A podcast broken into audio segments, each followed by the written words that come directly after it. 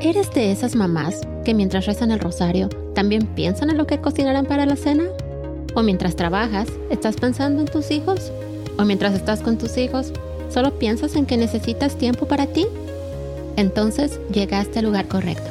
Bienvenida a Mindset para Mamás Católicas. Aquí vamos a reír y crecer juntas mientras aprendemos a cuidar de nuestra salud espiritual, física y mental. No importa si estás lidiando con pañales, berrinches o con teenagers incomprendidos, este podcast es para ti. Vamos a disfrutar de entrevistas fascinantes, reflexiones espirituales y consejos prácticos para mantener tu paciencia intacta. O bueno, casi siempre. Mientras navegamos por la emocionante montaña rusa de la maternidad. Porque aquí, si algo sabemos hacer bien, es enfrentar cada día con esperanza, amor y un poquito de caos organizado Sintoniza cada semana Mindset para Mamás Católicas y únete a esta aventura celestial.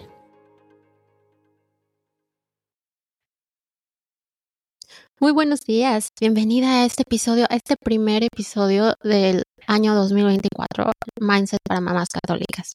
Estoy súper feliz, la verdad, de, de, poder empezar este nuevo año contigo, eh, de que me sigas escuchando, muchas gracias. La verdad es que me sentí súper mal de no tener eh, otro episodio la semana pasada. Necesitaba vacaciones, tengo que admitirlo. Y, era así como que, como que muchas cosas se juntaron al mismo tiempo. Entonces, eh, por eso eh, tuvimos que descansar una semana, pero bueno, estamos empezando el año con toda la energía, con todas las ganas, eh, con todos los sueños en el corazón de seguir adelante con este proyecto, eh, de que siga siendo una plataforma que le dé voz a otras, a otras mujeres, a otras mamás católicas. Y bueno, tal vez también no, no, no, no solo a otras mamás católicas. Y me gustaría explicarte por qué. En lo personal, yo creo que el ser mamá es algo que nos une como mujeres, como hijas de Dios. Eh, definitivamente este proyecto empezó eh, pensando exclusivamente en mamás católicas porque bueno, porque compartimos la fe, porque compartimos los valores, etcétera. Pero también creo que es importante reconocer que el que otra mamá no sea católica no la hace pues ni enemiga ni la hace eh, menos importante o menos valiosa que nosotras y, y, la verdad es que el Señor ha puesto en mi camino muchas mamás de otras eh, de otras creencias de otras religiones eh, con unos valores bien bellos, con una forma de ver y de vivir la vida bien bonita. Entonces, eh, no es, definitivamente no es que yo las busque por, no sé, por, yo siento que Dios me ha puesto a cada persona en el camino. La verdad es que yo creo firmemente que, como dice la palabra, no una sola hoja del árbol no cae si no es por voluntad de Dios. Entonces, el que estas mujeres se crucen en mi camino o yo me cruce en el camino de ellas, me compartan sus historias, me compartan sus backgrounds, eh, y, que tenga yo en, la mente, en el corazón, el deseo de invitarlas, pues creo que ah, eh, no es cosa mía. Realmente creo que es, es parte del plan de Dios para este proyecto, ¿no? Obviamente, ellas saben que yo soy católica, ellas saben que este podcast es católico. Eh, y ellas vienen y comparten su información, comparten sus historias, comparten eh, su misión con todo el amor y con, con, todos los dones que el Señor les ha dado. Eh, y bueno, respetando nuestra religión, nuestras creencias. Obviamente aquí no, no van a escuchar eh, ninguna promoción de New Age ni de cosas extrañas, ¿no? Pero sí creo que es importante eh, pues respetar otras creencias, aprender de ellas, porque la verdad es que estamos en este mundo todas, ¿no? A lo mejor hace 20, 30 años podríamos o hubiéramos podido aislarnos, ¿no? En, comunidades y así como que, ok, como, como en la escuela, ¿no? Así como que nosotras somos ese grupo y no le hablamos a ese grupo porque nos caen mal, ¿no? Pero ya no estamos, bueno, ya no estamos en la escuela ni estamos en esa época. O sea, el, día de hoy estamos tan mezclados con otras culturas, con otras religiones, con otras formas de ver la vida, que tenemos que aprender a convivir. Y si no, o sea, vean hacia el otro lado del mundo. La razón por la que hay tanta guerra, por qué hay tanta desigualdad, por qué hay tanta violencia, tanta injusticia, tantas muertes innecesarias, es porque no hemos aprendido a convivir con otras creencias. No sabemos respetarnos, queremos imponer nuestra forma de pensar encima de otras personas y eso está mal. Estamos en este mundo juntas como madres. Nuestra misión es criar hijos con valores fuertes, crear hijos que puedan vivir en armonía con otras personas, porque perdóname que te lo diga, a lo mejor no te está gustando lo que estás escuchando, pero el día de mañana tus hijos, no solo los míos, tus hijos también van a estar allá afuera en el mundo conviviendo con niños que tienen otros backgrounds, que tienen otras religiones, que crecieron con otras eh, ideas. Y si tú no les enseñas a respetarlos y a convivir con estos niños, este va a ser el cuento de nunca acabar. Vamos a vivir en constante violencia y problemas y bueno, yo, yo sé que es imposible que haya paz en todos lados, ¿no? Porque el ser humano es complicadísimo. Pero eh, debemos de, fomentar la paz lo más posible, la convivencia, la tolerancia, el respeto. Y ojo, vuelvo a decirlo, respeto. Eso no significa que, que por ejemplo, si viene, como, yo siempre lo, lo, pongo en referencia, por ejemplo, con, con, los homosexuales, ¿no? El hecho de que yo los respete no quiere decir que me voy a ir a meter al... Eh, al Gay Parade, al Gay Parade o que me voy a poner, este, no sé, a, promocionar a su comunidad o que voy a poner la bandera eh, del orgullo gay aquí en mi ventana. O sea, no quiere decir eso, pero tampoco quiere decir que los voy a, que los voy a atacar. El que juzga y el que tiene la última palabra, pues es Dios, ¿no? Entonces yo soy de la idea de tolerar y de convivir con otras personas, con otras mamás, sobre todo con otras mamás. Y mira, también déjame decirte por qué. He descubierto que como mamás nos une la fe. A lo mejor eh, tú que estás escuchando, o como yo, para ti la fe tiene un nombre de, Cristo, ¿no? De la Virgen María. Pero a lo mejor hay otra mamá que le llama Yahvé, hay otra mamá que le llama Alá, hay otra mamá que le llama, no sé, otro nombre, ¿no? Esto no quiere decir que eh, a ellas las haga malas personas porque ellas le ponen otro nombre o no. Digo, porque si ese es el caso, pues entonces nosotras, para ellas, las otras, las católicas, para las musulmanas, para las eh, que son testigos de Jehová, para las eh, judías, entonces nosotras seríamos malas personas, ¿no? Y no se trata de eso. Como mamás, yo estoy segura de que tú reconoces la necesidad de creer que hay algo que es mucho más grande que nosotras, ¿no? Porque no sé si a ti te pasó, pero yo recuerdo que cuando fui mamá por primera vez y tuve a mi bebé en los brazos, sentí un miedo pero un miedo tan grande a que me pasara algo algún día, a que yo no fuera capaz de defender esa vida. Digo, yo tenía una relación súper complicada con el papá del bebé, con mi familia, etcétera. Y yo sabía que si a mí me pasaba algo, ese bebé iba a quedar desprotegido. O sea, lo sabía, lo sentía, eh, o sea, tenía esa certeza, ¿no? Y me acuerdo que en ese momento, eh, independientemente de que, bueno, como te he comentado en otras ocasiones, yo no era así como que de ir a la iglesia o de mucha misa, o sea, yo no era practicante.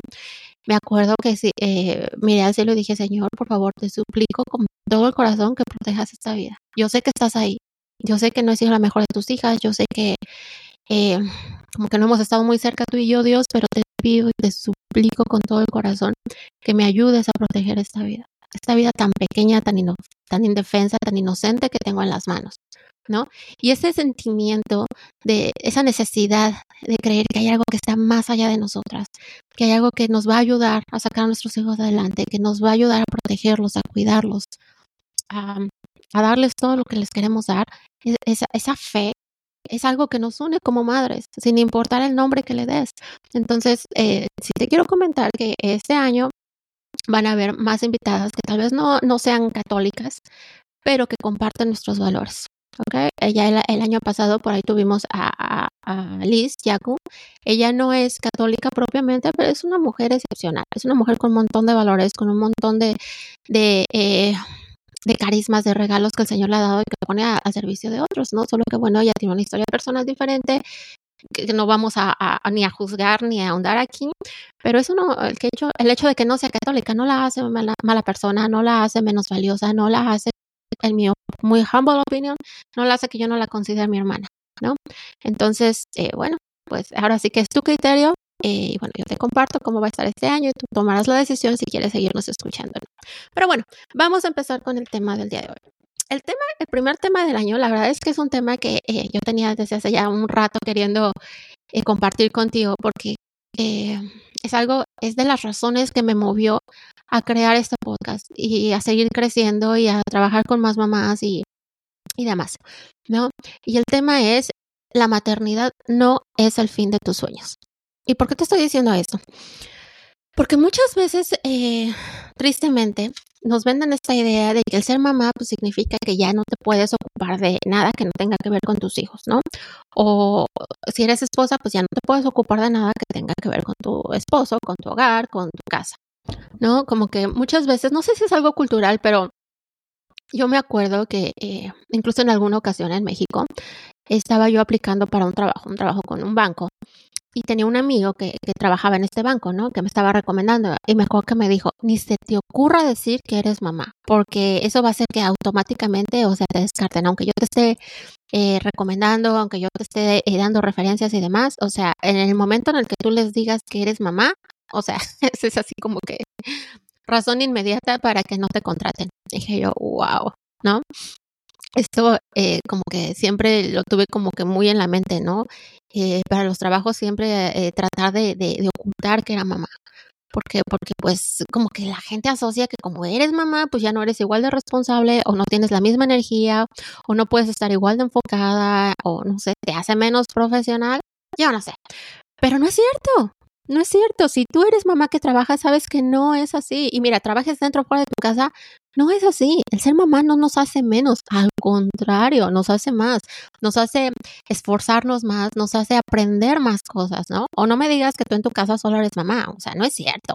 eres, eres enfermera, eres maestra, eres consejera, eres eh, entrenadora, eres chef. O sea, eres un montón de roles en tu casa.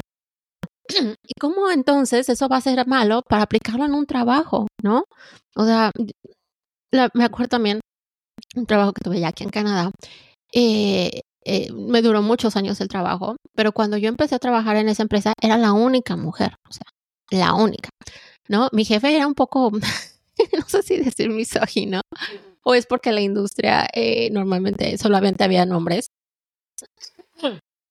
pero él tenía como que cierto rechazo a contratar mujeres, ¿no? Y, y me contrató a mí porque, bueno, la posición era, era administrativa, era accounting administrativa. Entonces, él, eh, pues por eso, ¿no? Yo creo que él me echó una mujer, pero como que él le, le, le, hacía mucho ruido la idea de que yo fuera mamá, ¿no? O sea, creo que me costó un par de años demostrarle que el ser mamá no me hacía menos, ¿no? Al contrario. Bueno, la verdad es que como que nunca cambió su mentalidad, como que siempre tuvo esta mente un tanto, no sé si decir machista, misógina, pero me acuerdo que ya al final, ya cuando yo me estaba yendo, me dijo, wow, Liliana, gracias a ti. De ahora en adelante solo voy a contratar mamás porque, o sea, son muy buenas trabajadoras, son muy responsables, o sea, su experiencia al final, fue increíble, pero con los años, eh, porque bueno, ya después hubieron otras mujeres en la compañía, y le demostró que eh, las mujeres, específicamente las mamás, profesionalmente le daban mucho mejor resultado que los hombres. Pero bueno, ese es tema para otro podcast. En fin, eh, entonces, bueno, justo por eso quería tocar este tema, de que la maternidad no es el fin de los sueños. Pero bueno, vamos a empezar hablando un poquito, ¿qué son los sueños? A mí me encanta esta definición que escuché alguna vez de January Donovan, la fundadora de The Women's School, en el que ella decía que los sueños son deseos que Dios pone en tu corazón. Los sueños son deseos que Dios pone en tu corazón. Cuando yo escuché esta definición dije, wow, ¿no? Porque eh, como que no sé, yo, yo tenía esta idea de que, eh, eh, pues hasta cierto punto, como que ya los sueños míos, o sea, sí seguir soñando, pero como que sueños en relación con, con la familia, ¿no? Con el bienestar de tus hijos, con el bienestar de tu matrimonio, etcétera.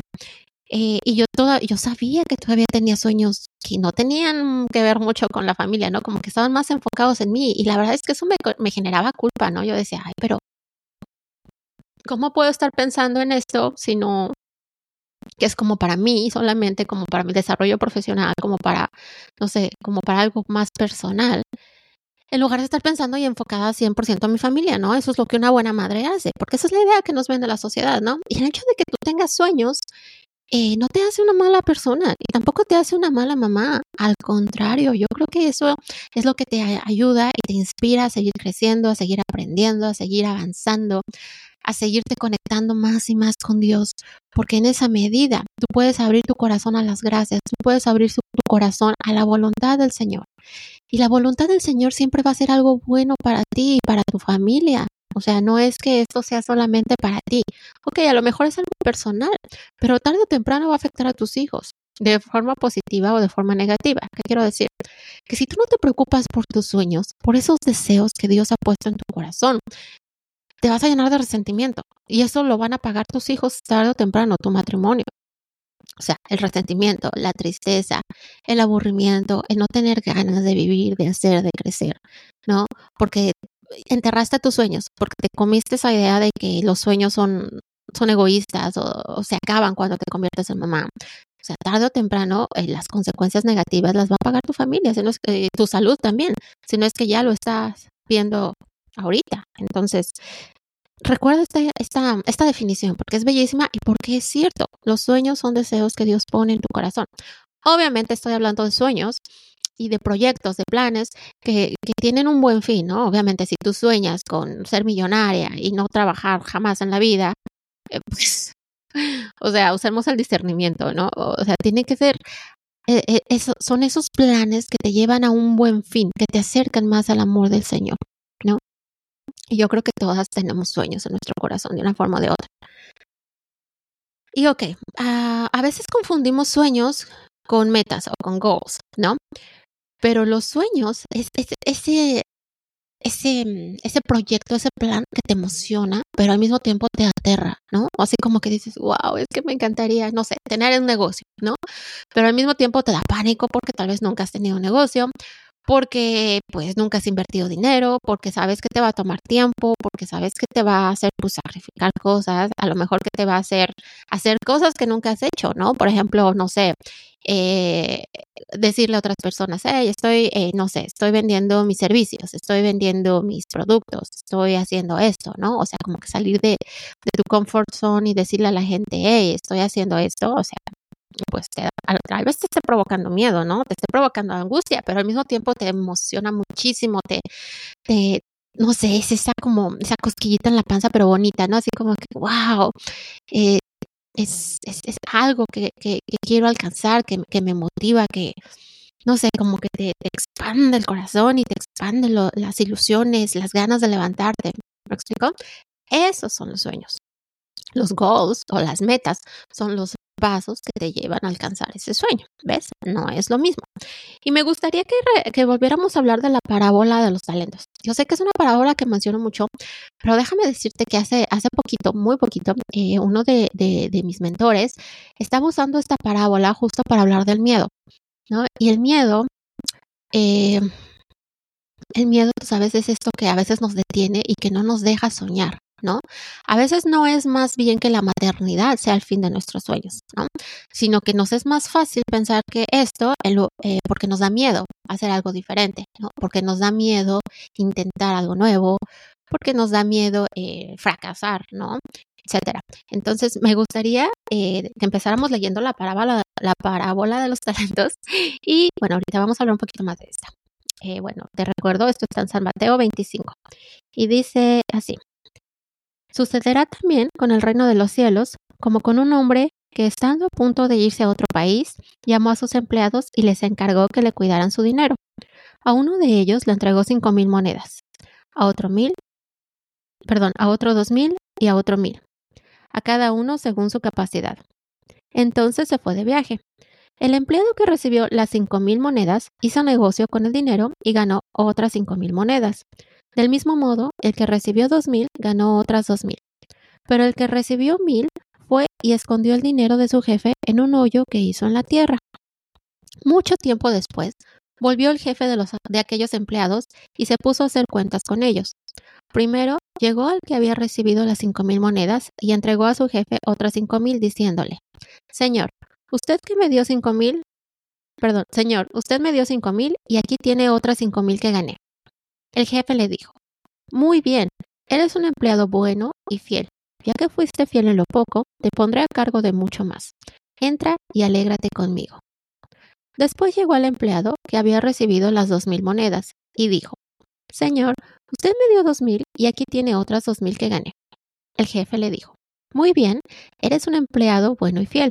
Ya que fuiste fiel en lo poco, te pondré a cargo de mucho más. Entra y alégrate conmigo. Pero cuando llegó el empleado que había recibido las mil monedas, le dijo a su jefe, Señor, yo sabía que usted es un hombre duro, que cosecha donde no sembró y recoge donde no esparció. Por eso tuve miedo y fui y escondí su dinero en la tierra. Pero aquí tiene lo que es suyo.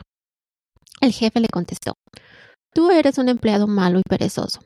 Pues si sabías que yo cosecho donde no sembré y que recojo donde no esparcí, deberías haber llevado mi dinero al banco y yo al volver habría recibido mi dinero más los intereses.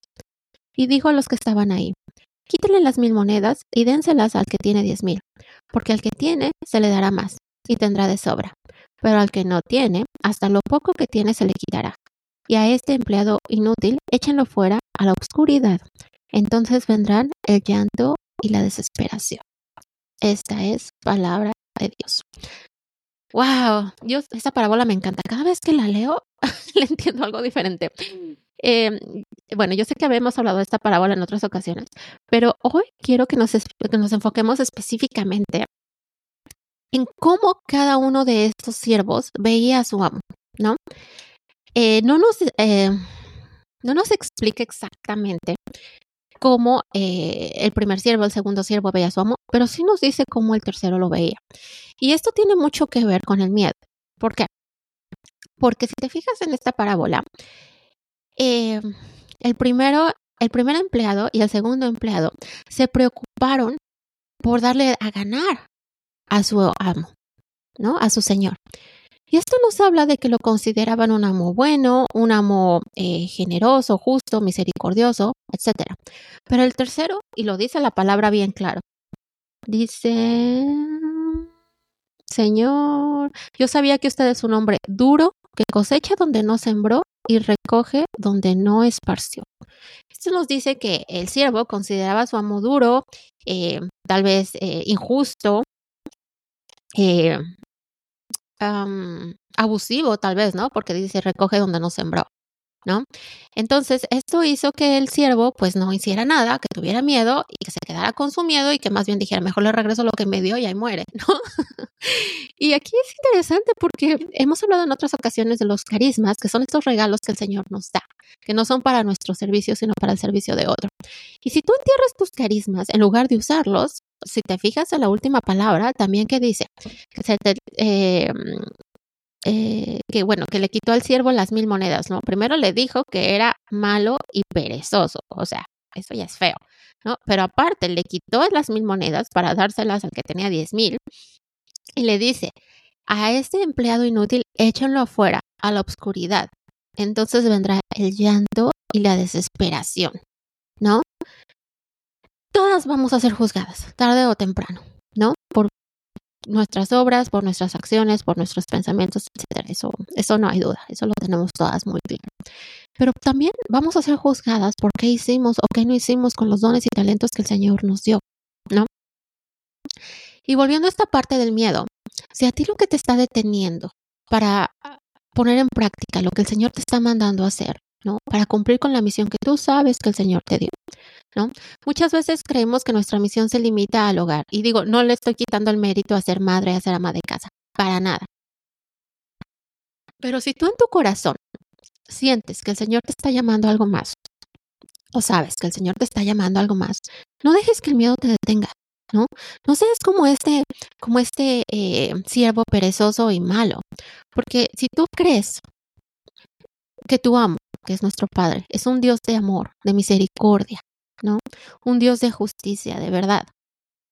Entonces, ¿por qué tienes miedo para hacer lo que tienes que hacer y cumplir tu misión? ¿Qué te? ¿Por qué te detienes si tú sabes, y también dice la palabra, ¿no? Que el Señor eh, nos da las armas que necesitamos para la batalla, ¿no? Que si Él provee para las aves del campo y para los lirios y demás, ¿cuánto más no va a proveer para nosotros que somos sus hijos muy amados, ¿no? Cuando eh, mi mentor estaba reflexionando sobre esto, dije, wow, ¿no? Porque el miedo, el miedo, eh, por ejemplo, en mi caso específico, ¿no? Como colérica, uno de los miedos más fuertes es el miedo al, fracaso, el miedo a perder el tiempo y, o el dinero, ¿no? Y bueno, a lo mejor tú no eres colérica, pero también eso es parte de tus miedos, ¿no? Y es algo que a veces, ¿cómo te diré? en lugar de, bueno, no solo me detiene, sino que me hace perder el tiempo, ¿no? Porque le estoy dando y dando y dando vueltas al asunto, ¿no? En lugar de empezar, en lugar de confiar, porque es bien difícil abandonarse al Señor, ¿no? o sea, todas sabemos que Dios tiene la última palabra, que tiene un plan perfecto para cada una de nosotras, etcétera. Pero creerlo es bien difícil, porque una cosa es saber, pero creer realmente, abandonarte en, en, los brazos del Señor, abandonarte a su voluntad, a su misericordia y dejar que la actúe, es bien difícil. ¿No? A pesar de que el Señor en Jeremías 29:11 nos dice que Él sabe, que el Dios sabe los planes que tiene para nosotros, planes para nuestra prosperidad y no para nuestro daño, ¿no? planes para, para darnos eh, esperanza y futuro. A pesar de eso, a pesar de que está en la palabra, el miedo nos sigue deteniendo. Entonces, la invitación de hoy, de este primer episodio del podcast, es que no dejes que el miedo te detenga, que confíes en tu amo, que lo veas y que lo creas como lo que es, nuestro Padre que nos ama, que nos creó con todo su amor, que es el Rey de la misericordia, que es el Rey de la justicia y que no nos abandona. Y que también confiemos en la intercesión de nuestra Madre María Santísima, yo sé que esto lo repito y lo repito y lo repito, pero nos cuesta confiar en su intercesión, nos cuesta confiar en su amor y también nos cuesta confiar en el plan que Dios tiene para cada una de nosotras, porque a veces nuestros sueños nos los imaginamos de una forma eh, y queremos o, pensamos que deben de pasar de esta forma, ¿no? Y cuando no pasan así o cuando eh, como que Dios no te responde de la forma que tú esperas, entonces dices, no, me equivoqué, estoy mal, estoy loca, no, esto, esto no es lo que el plan, no es el plan que Dios tiene para mí. Pero ¿qué tal si ese plan que tú estás siguiendo ahorita es el plan que te va a acercar al plan de Dios, ¿no? Todo lo que está pasando ahorita, a lo mejor eh, las cosas no te están saliendo como tú quieres, a lo mejor no estás teniendo los resultados que tú quieres, a lo mejor eh, simplemente nada está saliendo como tú esperabas, ¿no? Y, y hablo por experiencia propia. Pero ¿qué tal si tú necesitas todas esas experiencias, todo lo que está pasando, para llegar a justo a donde Dios quiere que llegues, ¿no? Que tal vez, y, yo creo que eh, tiene mucha relación con lo que tú quieres. Porque volvemos al principio, porque los sueños son esos deseos que Dios pone en tu corazón. Y Dios no va a poner en tu corazón algo que no esté en relación con el plan que creó para ti. ¿No? Lo que sucede es que las cosas no siempre salen como esperamos o no siempre llegan cuando nosotros esperamos que lleguen. Pero eso no quiere decir que no van a llegar o no quiere decir que no se va a cumplir tu sueño. Simplemente que tal vez necesitas aprender otras habilidades, otros skills, necesitas esas experiencias para llegar al lugar al que quieres llegar, ¿no? Y bueno, me gustaría compartirte también eh, una, pues una historia, no es mía, la escuché hace algunos años en, el, en el show que tiene Mary Forleo. No me acuerdo cómo se llama. Creo que es Mary Forleo TV. Está en, en, YouTube. Te voy a dejar aquí el link. Aunque bueno, la entrevista solo la he visto en inglés. No sé si hay alguna en español traducida. Pero bueno, si no ponle subtítulos, estoy segura que la vas a entender porque e, es, fácil de entender. No tiene el lenguaje complicado. Su entrevista fue con la doctora Tererai Trent. Eh, esta mujer, híjoles, te va a hacer llorar. no sabes eh, cómo ha impactado mi vida desde la primera vez que, vi esta entrevista. Esta entrevista la he visto muchísimas veces. Cada vez que necesito motivación, la escucho, vuelvo a llorar, pero acabo motivada. Porque la historia de esta mujer es impresionante. No, again, no es una mujer católica, eh, pero es una mujer de fe, es una mujer de esperanza, es una mujer de sueños, ¿no?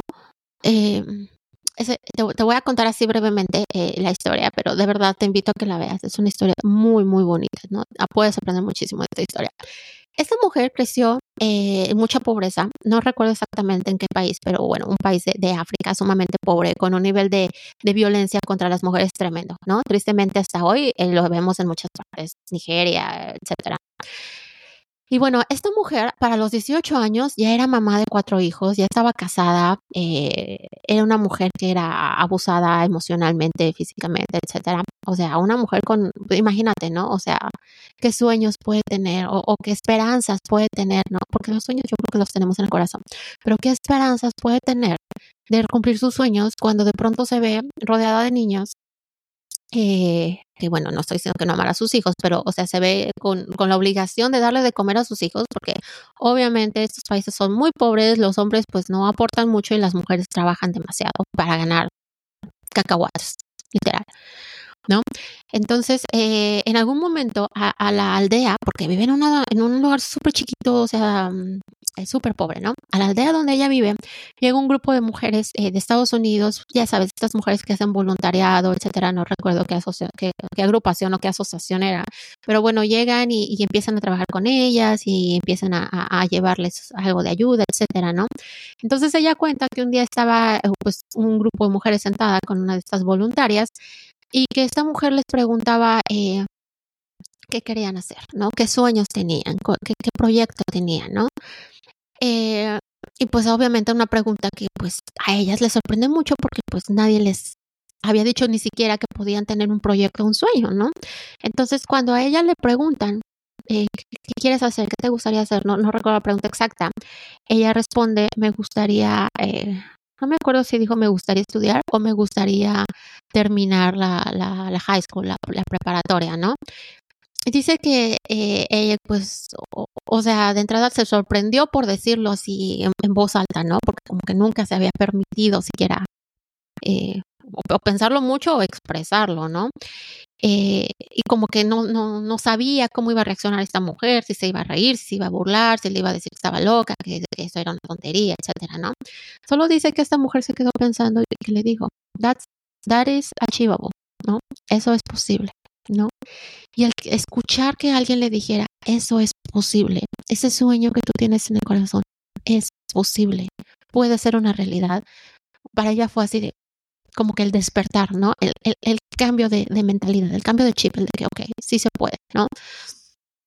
Déjame decirte que para ella no fue nada fácil, porque como ya te dije, ella vivía en condiciones, condiciones de extrema pobreza. Y aparte, en una sociedad acostumbrada a que las mujeres no tienen voz, no tienen voto, no tienen sueños, no estudian, eh, no, no pueden tomar decisiones, no nada. Pero a pesar de todo eso, su madre la apoya con este sueño y empiezan a juntar lo poquito que tienen para que ella siga estudiando online porque no hay escuelas, no hay nada. Ella encuentra la forma, fíjate, ¿no?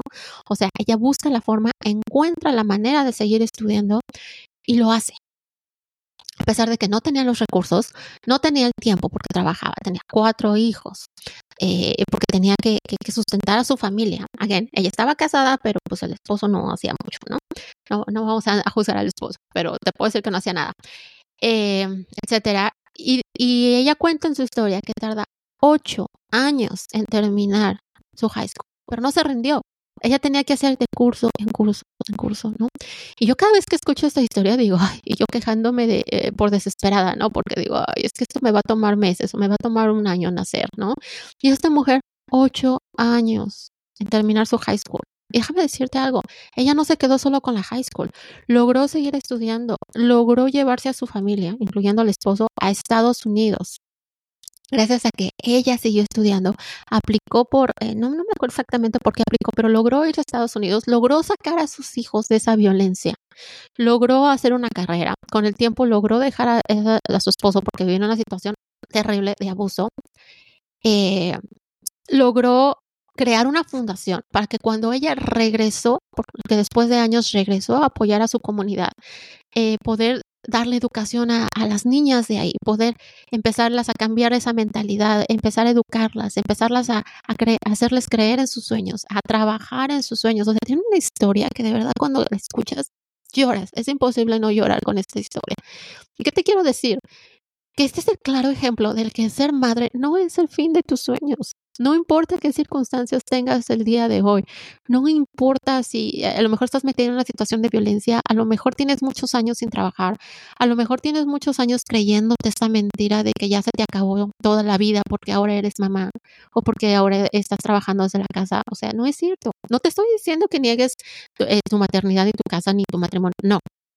O sea, yo soy la primera en decir que mis hijos son eh, el regalo más grande que el Señor me ha dado, que es eh, ser madre, es una bendición. Es una bendición. No lo veas como un karma, no lo veas como un castigo, porque no es así. Ser madre es un regalo.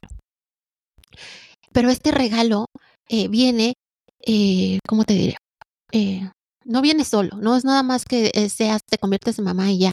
No, Dios no nos abandona, no nos pone estas vidas en nuestras manos para decirnos, bueno, aquí están tus hijos, hazte cargo de ellos y hablamos el día de tu juicio. O sea, no es eso. Dios nos da, em, nos da oportunidades para seguir creciendo, nos pone ángeles en el camino, pero nosotras tenemos la decisión de aceptar esas oportunidades, de aceptar la ayuda que se nos ofrece, de seguir aprendiendo, de seguir creciendo o no la decisión es nuestra. Recuerda que Dios nos da el libre albedrío. Esta mujer tuvo la oportunidad de seguir adelante y tomó esa oportunidad. Era la única oportunidad. Era así como que el único faro, la única lucecita de esperanza que ella tenía y la tomó. Le tomó ocho años terminar su high school. No sé cuántos años tardó en terminar todo este proceso, pero me imagino que fueron bastantes. No fueron fáciles. Ella cuenta que en Estados Unidos eh, tenía tres trabajos, que muchas veces, o sea, se quedaba ya sin comer para que a sus hijos no les faltara el pan, porque tú y yo sabemos que como inmigrantes, una cosa es llegar al país, pero sobrevivir en el país, tener una calidad de vida digna, no es fácil. No, yo me acuerdo mis primeras dos, tres semanas aquí en Canadá. Literal, me la pasaba comiendo latas de atún y cereal que no era mío. La señora que me rentaba una recámara eh, tenía una hija que estaba de vacaciones fuera y bueno, obviamente una hija eh, adolescente, ¿no? Entonces tenía cereal, tenía galletas, tenía cosas así, pues mira, acabé con esa despensa, después la regresé, pero era todo lo que yo comía en el día porque no tenía dinero. El dinero con el que yo llegué a Canadá se me acabó en mi Metropass, bueno, eh, en mi transporte y en la habitación que estaba rentando. Ya, todo era carísimo. Según yo tenía dinero y llegaba con dinero, pero no es cierto, o sea, todo es muy caro. Eh, o sea, tú eres inmigrante, seguramente tienes historias parecidas a la mía, ¿no? O sea, al principio cuesta, al principio te toca aguantar hambre, al principio te toca hacer trabajos que a lo mejor no esperabas hacer, ¿no? Yo he compartido en otras ocasiones, a mí me tocó trabajar lavando baños en Wonderland, me tocó trabajar limpiando oficinas, en fábricas, en el correo, o sea, a todos nos toca padecer, pero eso no quiere decir que sea imposible. El día de hoy eh, gracias a Dios tengo trabajo, eh, pude, pude estudiar aquí, eh, tengo trabajo de oficina, o sea, desde hace muchísimos años eh, trabajo de otra manera, gano diferente, o sea, vaya, lo, logré superarme, logré aprender inglés, pero no fue fácil, no es fácil para nadie, toma tiempo, toma esfuerzo y pues toma vencer tus miedos. A veces esa es la parte más difícil, ¿no? Empezar la acción. ¿no? El quitarte el miedo de hacer algo diferente, ¿no? De intentar algo nuevo.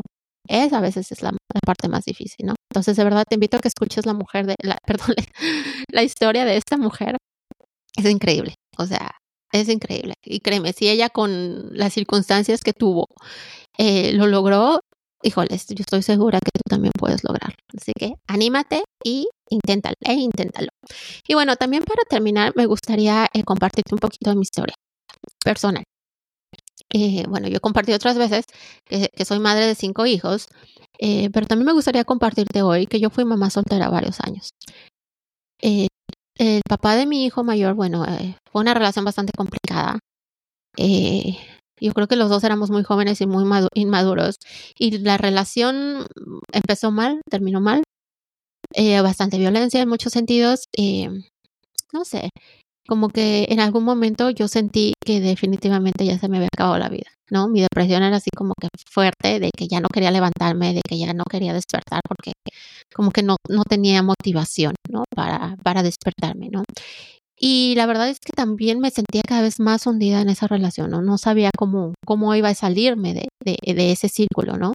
Y lo que me hizo salir, lo que me hizo despertar, eh, fue mi hijo. Definitivamente el convertirme en mamá, el de pronto darme cuenta de que su vida podía estar en peligro, su futuro podía estar en peligro, ¿no? De que yo tenía que ponerme las pilas y echarle ganas porque pues no iba a recibir ninguna ayuda de él, ¿no? Entonces eh, yo siempre he dicho que mi hijo mayor es como mi ángel de la guarda, ¿no? Porque desde que supe que estaba embarazada, como que eh, mi vida cambió, ¿no? Yo era muy joven, tenía creo que 20, 21 años cuando me embaracé por primera vez. Obviamente no había terminado la carrera, de hecho estaba en un año como sabático, ¿no? Yo había decidido, como me había independizado, había empezado a vivir sola, había decidido pues tomarme un año para, eh, pues para juntar dinero, como para estabilizarme, porque yo antes solamente trabajaba part-time, entonces cambiarme un full-time y como que fue fuerte eh, empezar a vivir sola, te soy honesta. Eh, a pesar de que yo siempre había sido muy independiente, pues fue como que un cambio difícil. Entonces dije yo, bueno, me voy a tomar un año, al próximo año regreso a la carrera, no pasa nada. Pero ya cuando quise regresar, me doy cuenta de que estaba embarazada. Entonces pues dije, no, pues ni para qué, ¿no? Mejor me dedico a trabajar, me dedico a ahorrar y, y, me olvido de la carrera, ¿no? Entonces, eh, bueno, cuando yo me convierto en mamá, eh, no tenía mi, mi carrera terminada, me había quedado en el tercer semestre de la carrera, que era negocios internacionales, eh, me quedé sin trabajo, ¿no? Porque eh, trabajé todo mi embarazo, que llegué a un acuerdo con la compañía, eh, yo trabajaba con sueldo y también tenía comisiones, eh, mis comisiones, eh, yo decidí ya dejar de cobrarlas para ahorrarlas y que eso me ayudara a pagar al hospital, pero al final la compañía no me quiso pagar las comisiones, no tenía yo ningún seguro, ninguna prestación, es más, creo que no tenía ni contrato, ¿no? Esas cosas que uno es joven y confía, y bueno, no, no fue buena idea. Entonces, me, de pronto darme cuenta que no tenía trabajo, que no tenía dinero, que casi, casi no tenía ni casa, que no tenía apoyo, o sea, fue fuerte, pero también yo sabía que de una u otra forma yo tenía que sacar adelante ese bebé. Tenía que echarle todos los kilos y todas las ganas porque, pues si yo no lo hacía, nadie más lo iba a hacer, ¿no? Entonces, eh, mi hijo me dio el valor para salirme de esa relación abusiva. Eh, para volver a buscar trabajo, etcétera. Ah, te mentiría si te dijera que lo hice sola. La verdad es que tuve mucho apoyo de mi hermana y también mi mamá me apoyó mucho. No, digo, no, no estaba muy feliz, pero bueno, no vamos a entrar en esos detalles, ¿no? Me apoyó. Eso fue lo importante, pude regresar a la carrera. Eh, con el tiempo eh, pude trabajar, etcétera. ¿Fue fácil? No, no fue fácil. Para nada. O sea, acostumbrarme a dormir dos, tres horas, a nada más dormir en el, en el metro o en el bus o en el camión, ¿no? Eh, mi esposo siempre se ríe de mí porque dice, es que cómo te puedes dormir tan rápido y, y, a veces, este, no sé, en el transporte público o en el carro, o sea, ¿cómo te quedas dormida tan rápido? digo yo, bueno, es que eso es un talento que los chilangos tenemos, ¿no? Y, y bueno, y es que me acostumbré en la carrera, ¿no? A dormir cuando podía, entonces, bueno, eh, mi esposo siempre se ríe conmigo, ¿no? Pero es, es, es, por eso, ¿no? Porque pues yo dormía cuando podía, no cuando debía. Entonces, pero bueno, al final valió la pena, valió muchísimo la pena, ¿no? También mi, mi hijo fue el que me hizo tener el valor de, de llegar a otro país, ¿no? De, de aventarme eh, sin conocer prácticamente a nadie, sin hablar el idioma, sin saber del clima, sin saber absolutamente nada, ¿no? Las ganas de, de querer que él tuviera una vida mejor, que, que tuviera otra vida, que, que estuviera eh, pues protegido, ¿no? Sin querer entrar mucho en detalles ahí. Pero todo eso eh, fue gracias a, él, ¿no? Entonces, si alguien te ha dicho que ser mamá es el fin de tus sueños, para nada. Los sueños cambian, definitivamente, pero eso no quiere decir que sean malos, ¿no? O que sean eh, menos importantes o menos valiosos. Los sueños van cambiando con los años y el ser mamá es esa fuerza que te hace cumplir esos sueños, hacerlos realidad, ¿no? En mi muy personal caso así fue definitivamente así fue, ¿no? Valía la pena esforzarse tanto, eh, eh, ¿cómo lo decirlo sin decirme las palabras? No tengo una, no, no, perdón, no tengo otra palabra, pero vale la pena chingarle tanto, sí, vale muchísimo la pena.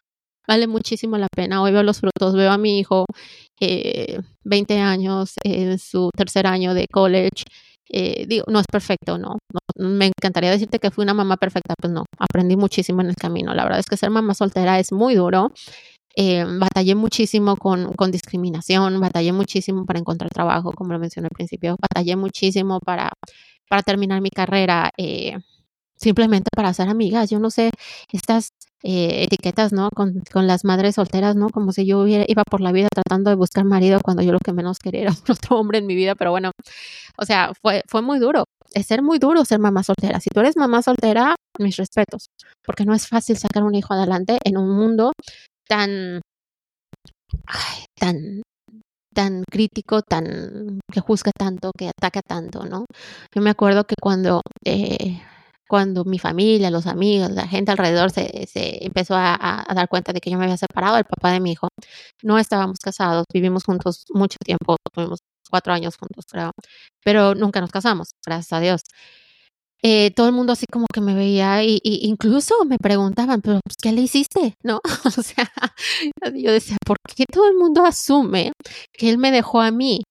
¿No? Cuando yo fui la que lo dejó a él. Pero bueno, again, ese es tema para otro podcast. Pero bueno, mi, mi punto en todo esto es que ser mamá, volvamos a lo mismo, es superpower, ¿no? Úsalo en tu favor, ¿no? Apóyate en el Señor, créele al Señor, velo como ese amo que te está dando los talentos, que te está dando los dones para que los multipliques, que no te está mandando a la guerra sin herramientas, ¿no? Pero a veces hay que aprender a usar esas herramientas, ¿no? O simplemente empezar a usarlas. Entonces, no tengas miedo. Eh, confía en el Señor, que este 2024 sea el año en que empiezas a trabajar en tus sueños. Tal vez en que empiezas a hacer realidad algunos de ellos, no lo sé. Depende de qué tanto tiempo eh, te tome, ¿no? O, o, o lleven esos sueños. Pero no te, eh, tampoco te, desmotives, ¿no? Por, por el tiempo, porque bueno, como esta doctora Trent, ¿no? Ocho años y logró, no nada más logró terminar su, su, eh, su high school, también logró cambiar la vida para sus hijos y para muchísimas mujeres, para muchísimas niñas que reciben los beneficios de su fundación el día de hoy. Entonces, bueno, gente, voy a dejar la historia aquí abajo. Te invito a que, a que la veas, a que la reflexiones, a que por favor compartas este episodio con alguna otra mamá que lo pueda necesitar, que necesite un poquito de motivación. Recuerda, estamos en este mundo juntas, estamos aquí como hijas de Dios, ¿no? Estamos aquí para crear niños sanos, niños felices, niños con fe, con valores, porque son esos niños los que el de mañana van a estar allá afuera como soldados de Cristo o como soldados de la paz. Entonces, bueno, gracias por escucharme, gracias por acompañarme, que Dios te bendiga, que nuestra Madre María Santísima te acompañe y nos vemos muy pronto. Bye bye.